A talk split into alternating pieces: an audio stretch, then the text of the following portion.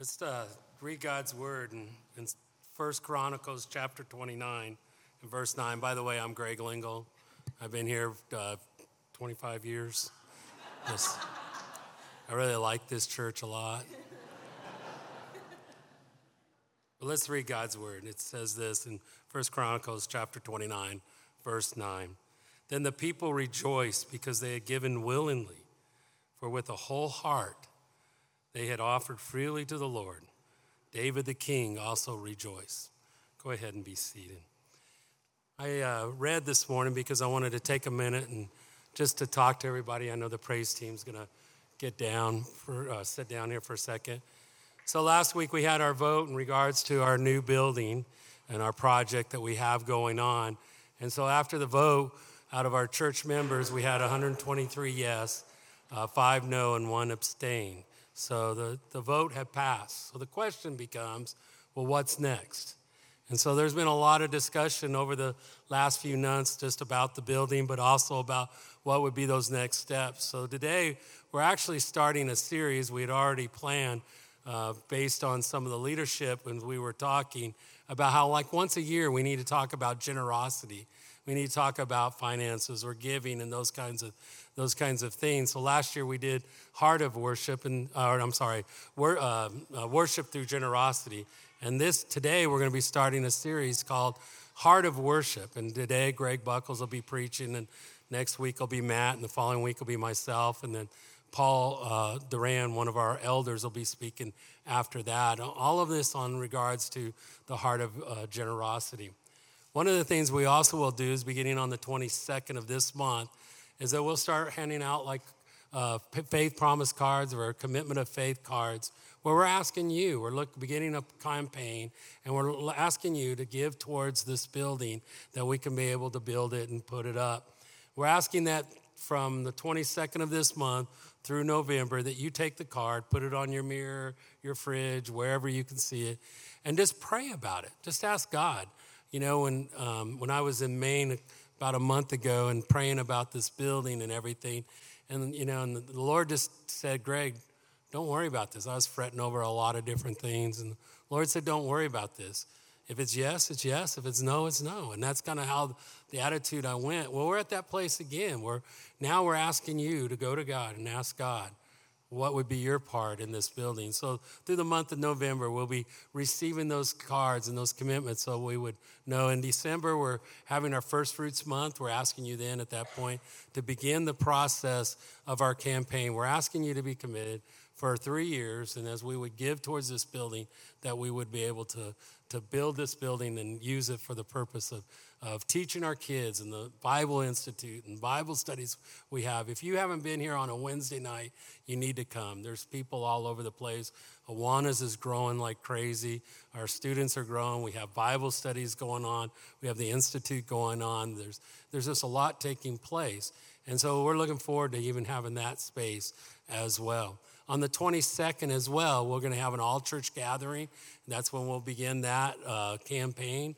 Uh, we're going to have the out here, we'll have food trucks, we'll have some bounce houses. If the weather's good, we'll have a climbing wall. Just a great time to hang out together and be able to see the building. So I would encourage you, even now, even before you have the cards, we're going asking God what to do. And what is He going to do? I'm trusting God in all this, and I pray and ask that you will as well. Just join us in this time. All right? Hey, Greg. Well, good morning. I want you to turn with me to uh, First Chronicles.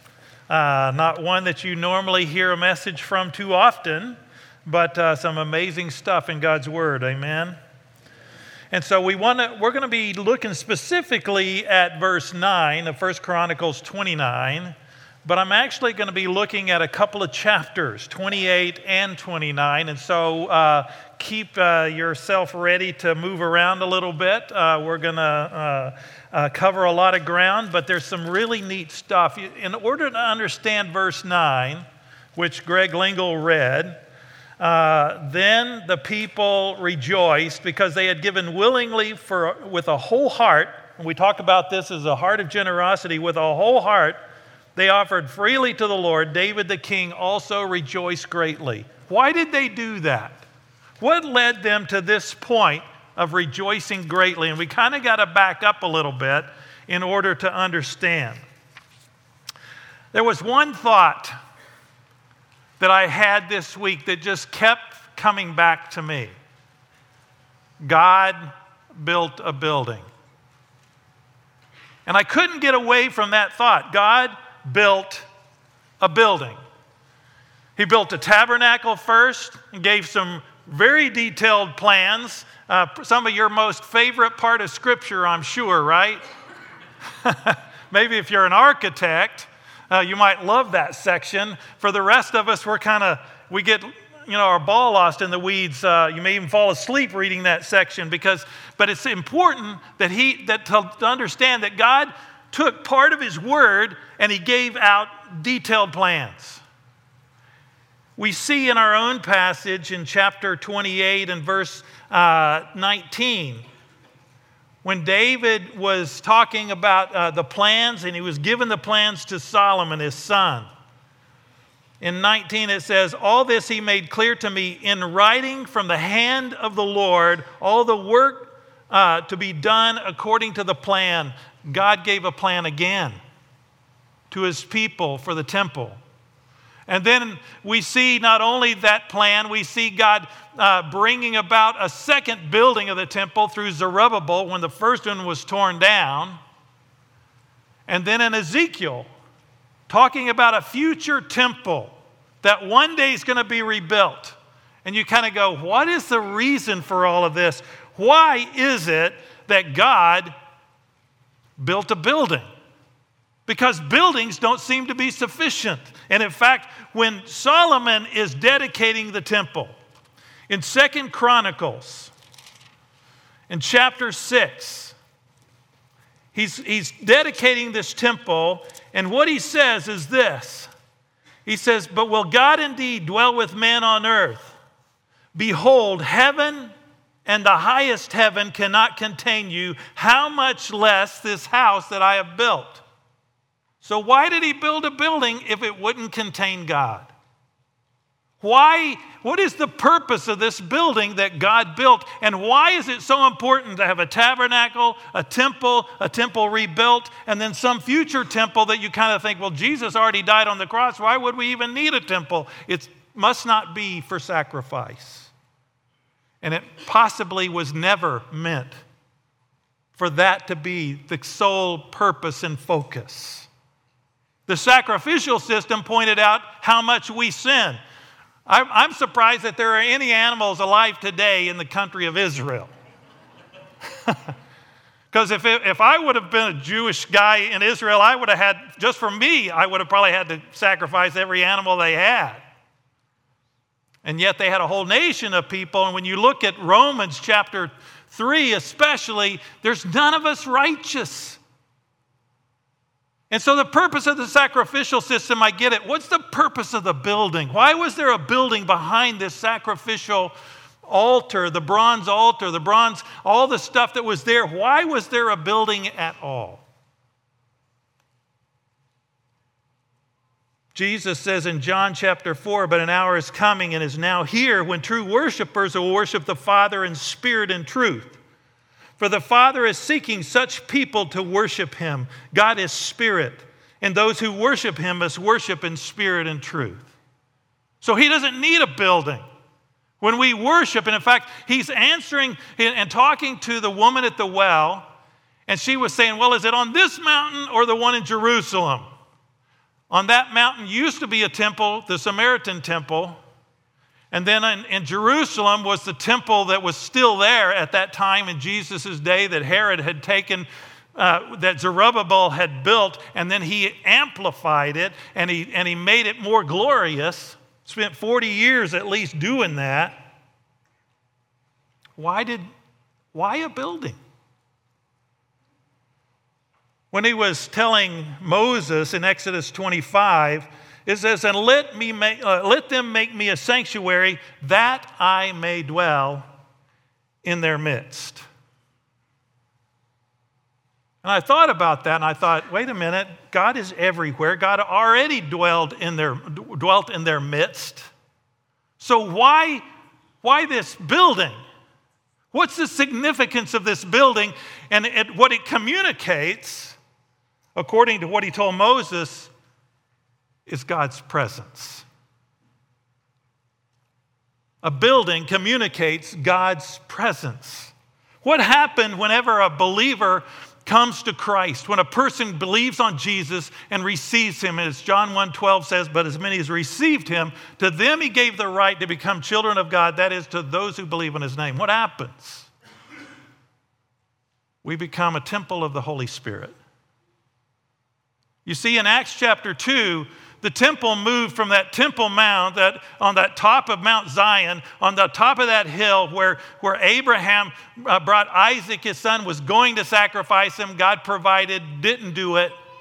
On that hill where, where David uh, uh, bought, the, bought that hill from, uh, depending on which passage you read, uh, whether it's Chronicles or it's, it's Samuel, uh, his name's Araunah or Ornan or both, probably both. The plague was checked. David made a census of the people, and the plague stopped at that spot. And God was saying, This is the spot, by this spot. David bought it. Now, if you go back and look, you find out that uh, Ornan wanted to give him that, that spot. Remember what David said in that moment? He says, I won't give to God something that costs me nothing. I won't do it. Sacrificial giving, we have this heart of giving from David, this heart to give sacrificially, to give something significant, to buy this place. And he was involved in that process because God was going to build a building. Why? To communicate the presence of God and to be a place for the gathering of the people of God. So, presence and community all comes together in one place. And when a person puts their faith and trust in Jesus Christ, presence and community comes together in us, among us. Yes, God is in this place, but remember what Jesus told his disciples in Matthew 18 For where two or three are gathered together in my name, what? There I am. In what sense? Because he's already here, there's, a, there's somehow a special sense about the presence of God. Do you feel it this morning? as we're worshiping God together. You know, it's interesting because I came in and I was kind of struggling with, uh, you know, my uh, different things that are going on in my life, you know, or different things, that, different feelings, different emotions, kind of tired. And we're singing and I'm singing the songs and I'm praying, God, help me to, and, and then just that very last little bit where there was no music and there were just the words and just hearing you guys sing. And I got choked up because of God, because of who He is. I needed you this morning. I needed your presence here to encourage my heart, to stir my heart. And I would imagine that each of us, at moments of time, when, we're, when, we, when we start talking to the Lord, that He, he opens our hearts to Him. And we fight it sometimes, right?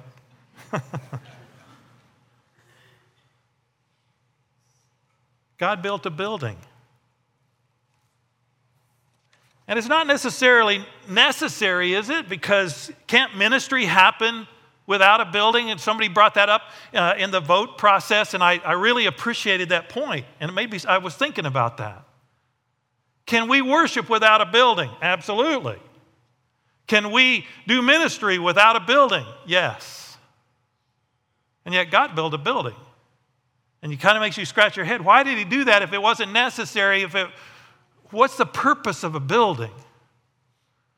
I thought about the early Christians in Rome. They had to meet in the catacombs because of persecution. I thought of different places that I've been in the world.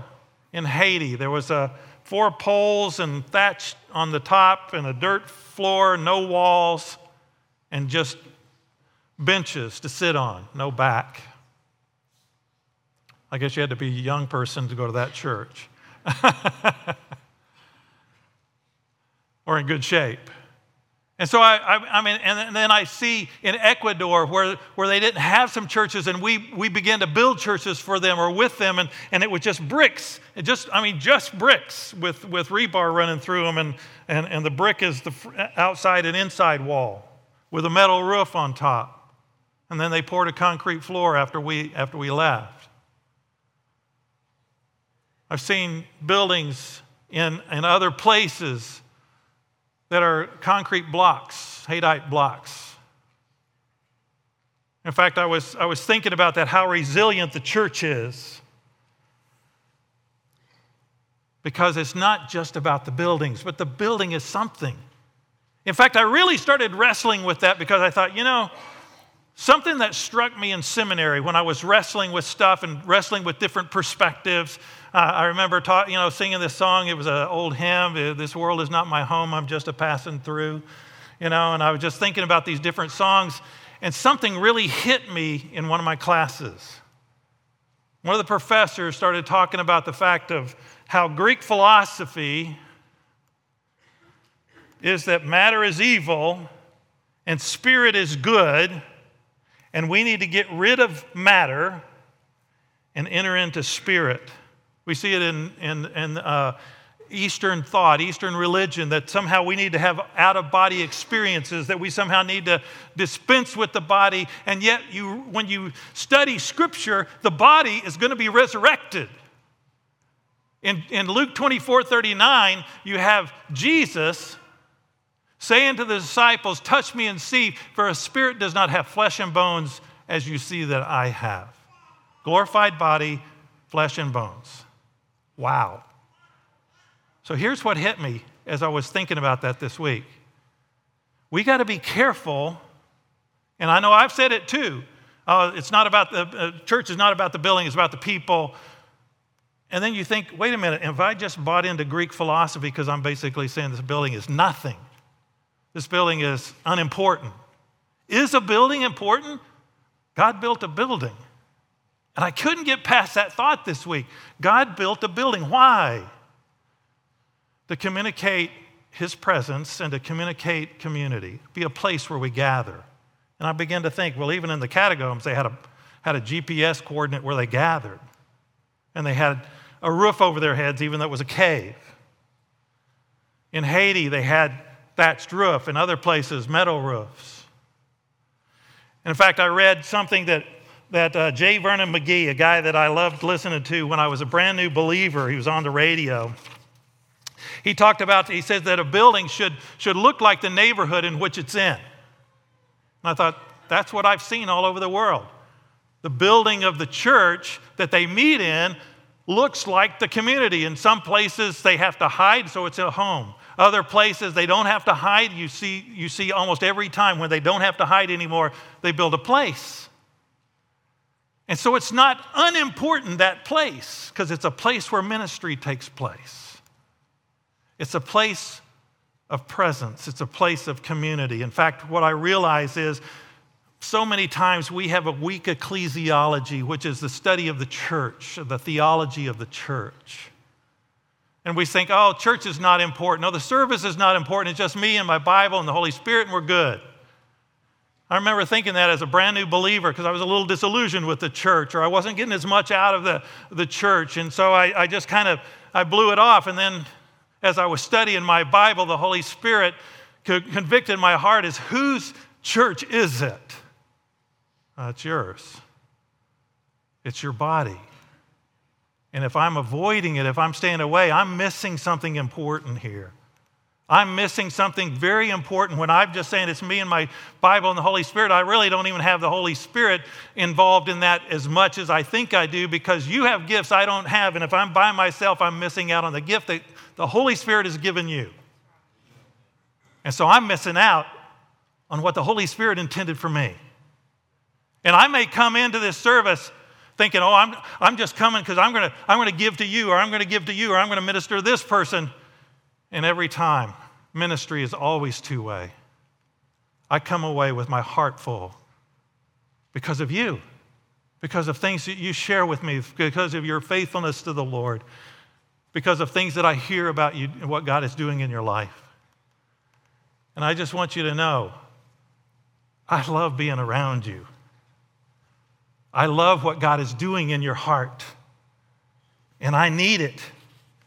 And God designed us to be together, and that, that together, yeah, the universal body of Christ all over the place. I go all over the world, and it doesn't matter where I go. I, uh, when I'm in Pakistan, the believers gather around, and we have great fellowship. When I go to Tanzania, great fellowship.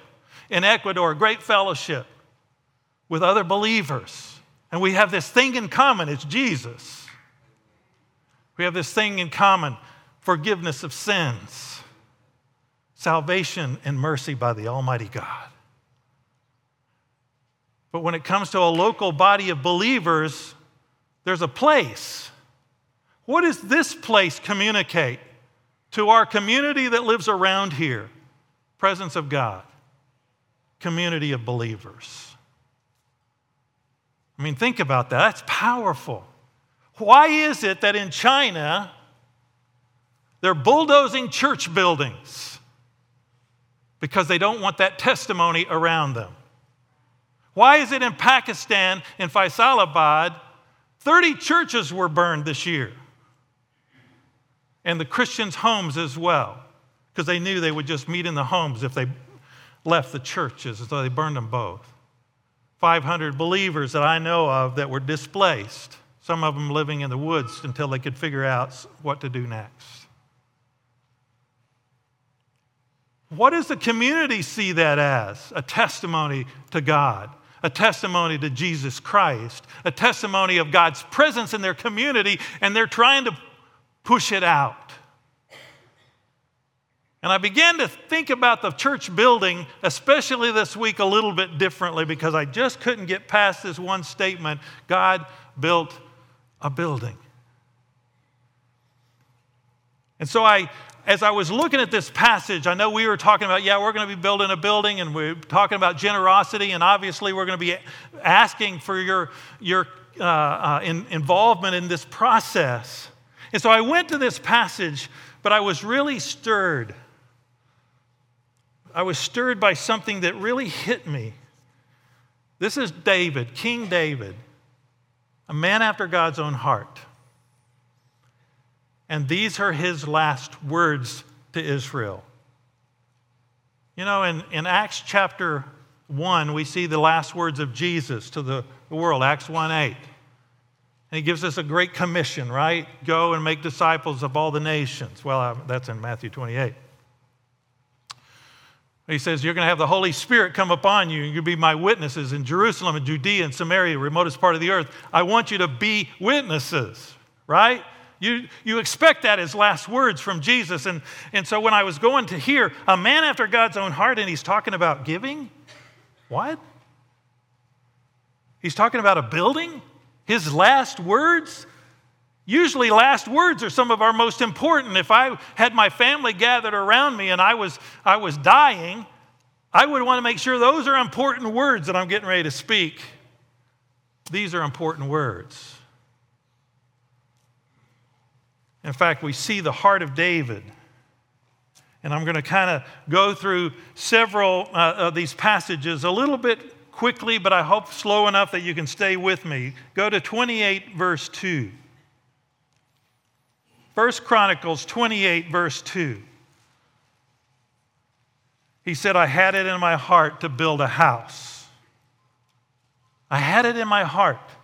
He had it in his heart to do something that, that he knew that God wanted. The plans were in Moses. Uh, I mean, you look at it, there were several hundred years that had gone by, and he, the house still hadn't been built. They were still using the, the tabernacle in the wilderness, which probably had to be repaired over and over, I'm sure He said, I had it in my heart to build a house. And he jumped down to verse 3 But God said to me, You may not. We don't like those words, do we? I mean, it's okay if God says it to somebody else, but we don't like it when He says it to us. You may not. You may not build a house for my name, for you're a man of war and you've shed blood. So you're not, you're not the God. And you would think that at that point, many of us would get our feelings hurt and go, well, then you find somebody else to build your, you know, sorry house. Right? I mean, we wouldn't say that to the Lord, but we'd be thinking it, and He knows we're thinking it. It's amazing how many times we think, I'm not going to say that to the Lord, and it's like, He already knows what's in my heart. Right? He can read my mind. And so then I couch it, Lord, I, here's how I'm feeling, and I know you know this, and I'm hurt. He had to have felt some hurt through this process. And in fact, he says, he says he, in verse 4 Yet the Lord God of Israel chose me from my father's house, from all my father's house, to be king over Israel forever. You would think, I mean, I, I think his next thought is, he doesn't say it here. Next thought would be, You would think that you would choose me to build a house because I'm going to be the forever king. No. And then in verse 5, he says, And of all my sons, he's chosen Solomon. It almost sounds like he wouldn't have chosen Solomon. In fact, I think he would have chosen Absalom if he would have still been alive. And in 6, he says, It's Solomon who shall build my house. So God chose him. He could have just said, okay, fine, do it yourself. That's not what he did. He did everything he could uh, in and around except for building the thing. He bought the property, he gave Solomon the plans, he provided the financing. He did the, the capital campaign himself. All Solomon had to do was build the temple. And all he told Solomon was in verse 9 of chapter 28 and you, Solomon, my son, know the God of your father and serve him with a whole heart and with a willing mind. For the Lord searches all hearts and understands every plan and every thought. Here again is this idea of heart, whole heart, searches the heart. Do it with all your heart. And he didn't do that, did he? We see in, in uh, Scripture in Second Chronicles that his heart was drawn away. The wives that he had, he had married, they drew his heart away from the Lord so that he didn't serve the Lord with a whole heart, it says. He didn't serve the Lord with a whole heart. It wasn't the wife's fault, it was his fault. He didn't choose to keep walking with the Lord. He made cho- wrong choices that led him to that point. And then he says in verse 10 Be careful now, for the Lord has chosen you to build a house for the sanctuary. Be strong and do it. Be strong and do it. Sounds kind of like the, the charge that was given to Joshua. Moses wasn't able to enter the promised land. David wasn't able to build the temple. Joshua he said, Be strong and courageous. And notice what he says, David says to Solomon in verse 20. Then David said to Solomon his son, Be strong and courageous and do it. And I asked the question, I asked myself the question, why would you need to be courageous to build a building? Why? It seems like if you're going to battle, that would make sense. Why would you need to be courageous to build a building? Well, first thing is you have to have the courage to say, hey, let's build a building and everybody looks at you like you have a third eye. What? Build a building? Yes, build a building. We find ourselves fearful whenever we mention the word, the idea, and we think about all that it entails. We've got to raise the money for the thing. What is it going to look like? Is God going to be pleased? Are the people going to get behind it? All these different, the, uh, is the timeline going to work? When you put the timeline together, you, you interview contractors, you interview bankers, you interview all these different people, and you're trying to figure out, wow, this is a process that I wasn't trained or equipped for. I learned how to study the Bible in seminary. I didn't have a construction class. I didn't have a banking class. So you begin to talk to people and begin to figure out the process, and you wonder, how's it all going to work? Is it going to work? Is it going to all fall apart? You don't know. It's a journey of faith, and it's a journey of faith that you're taking a whole group of people through. I did that when we bought this place. We were on Dallas Street in a little small building. I know what it is to be in a small building that people don't think much of. In fact, I had one guy who told me, he says, I came to Mansfield Bible Church because of the buildings. I looked at him, I thought, you got to be crazy. We got the ugliest buildings in the whole Metroplex over there on Dallas Street. And he said, When I saw these buildings, ugly as they are, and I saw all these cars in the parking lot, I thought something neat must be going on inside for all these people to go to those buildings. And so I was struggling with do we, do we come here? And I mean, God grew us there. And are we supposed to come here? And God just opened up different doors and He directed us. And we started out with a plan to build a building, and, and that plan fell apart because the contractor said, You're 200,000 short on this deal. And we are like, Well, what are we going to do next? And then we got an offer for the land that we were going to build on. And so we started looking at another piece of property and put a contract down on a $1.2 million thing. We went from thousands to millions within a few weeks. And then this thing became available. And I just thought, it's crazy for us at our size to buy this place. But God opened the doors and God showed us how to do it. And I remember standing on this stage and saying, you know, many, pe- many churches, when they build their building, they build it and then you see it never changes for the next 50 years because they had a dream, they fulfilled it, and they're done. And I said, I don't want this to be a place where we stop dreaming big dreams for God. I don't want us to move here and become satisfied. We have a world to reach, we have a community to reach for Jesus, and I want us to keep reaching it. And it involves a lot of different things, and some of that process is giving, making space for people to come. Otherwise, they think they're not wanted. And so I, I, I, I, I learned from David. I, I took this step and I realized he said, You need to be strong and courageous. And so I realized I needed to be strong and courageous as we followed this process. And I realized it's a spiritual process, it's a process of faith. And it still is. We see that with, when you get to chapter 29.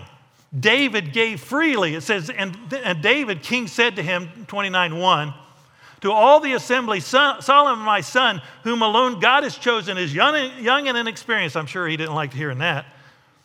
And the work is great, for the place will not be for man, but for the Lord God.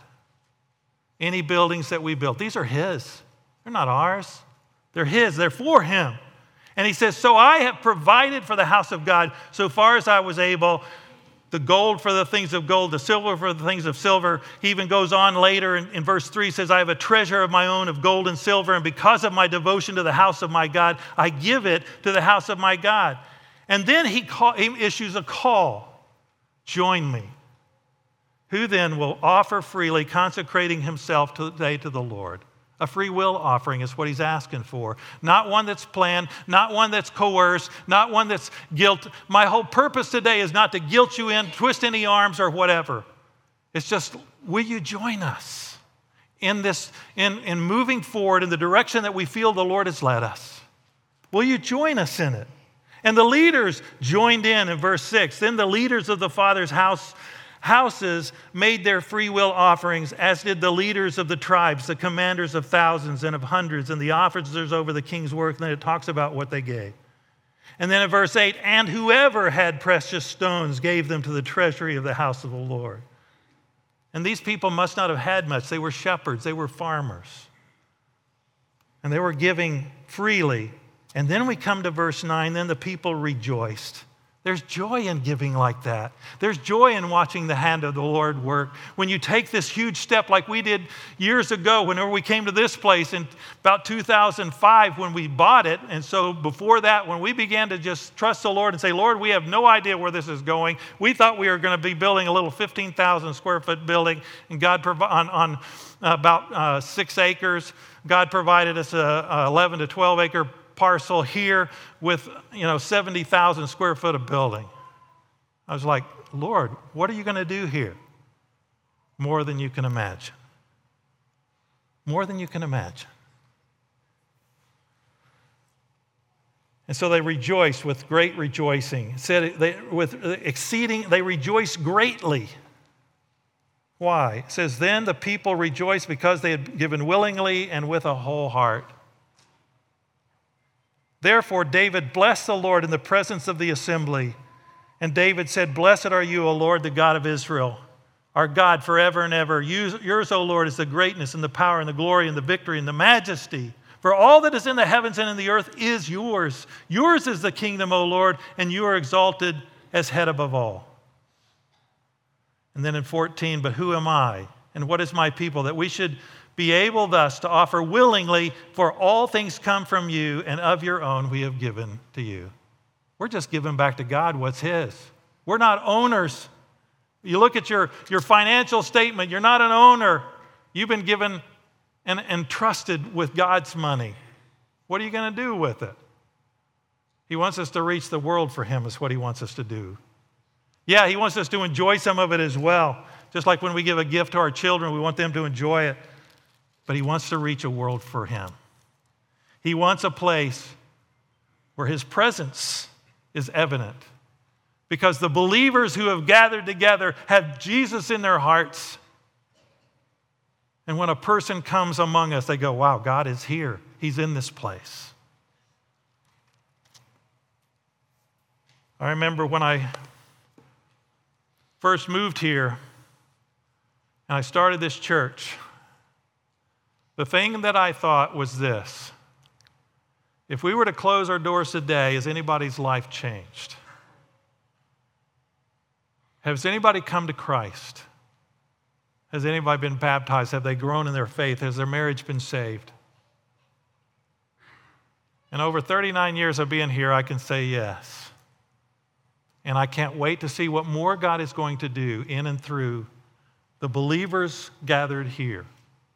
That as we gather together, as we communicate God's presence with us, because of us working together in a community watching and seeing us work together in unity together.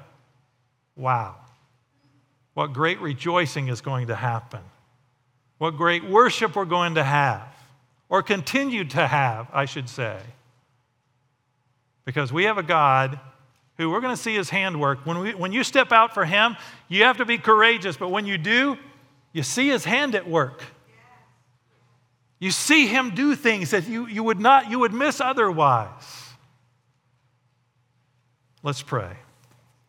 Father, we come to you and we're asking you to work. We pray along with David and we pray these words Yours, O Lord, is the greatness and the power and the glory and the victory and the majesty. For all that is in the heavens and in the earth is yours. Yours is the kingdom, O Lord, and you are exalted as head above all. Both riches and honor come from you, and you rule over all. In your hand are power and might. In your hand it is to make great and give strength to all. And now we thank you, O God, and praise your glorious name. The God of gods and the King of kings and the Lord of lords, stir our hearts, O Lord. Help us to do what you desire for us to do. Stir our hearts to give, stir our hearts to pray about what we would do, how we would get involved. And Lord, we pray that our working together is a step of faith, a step of trusting you. Give us courage, Lord.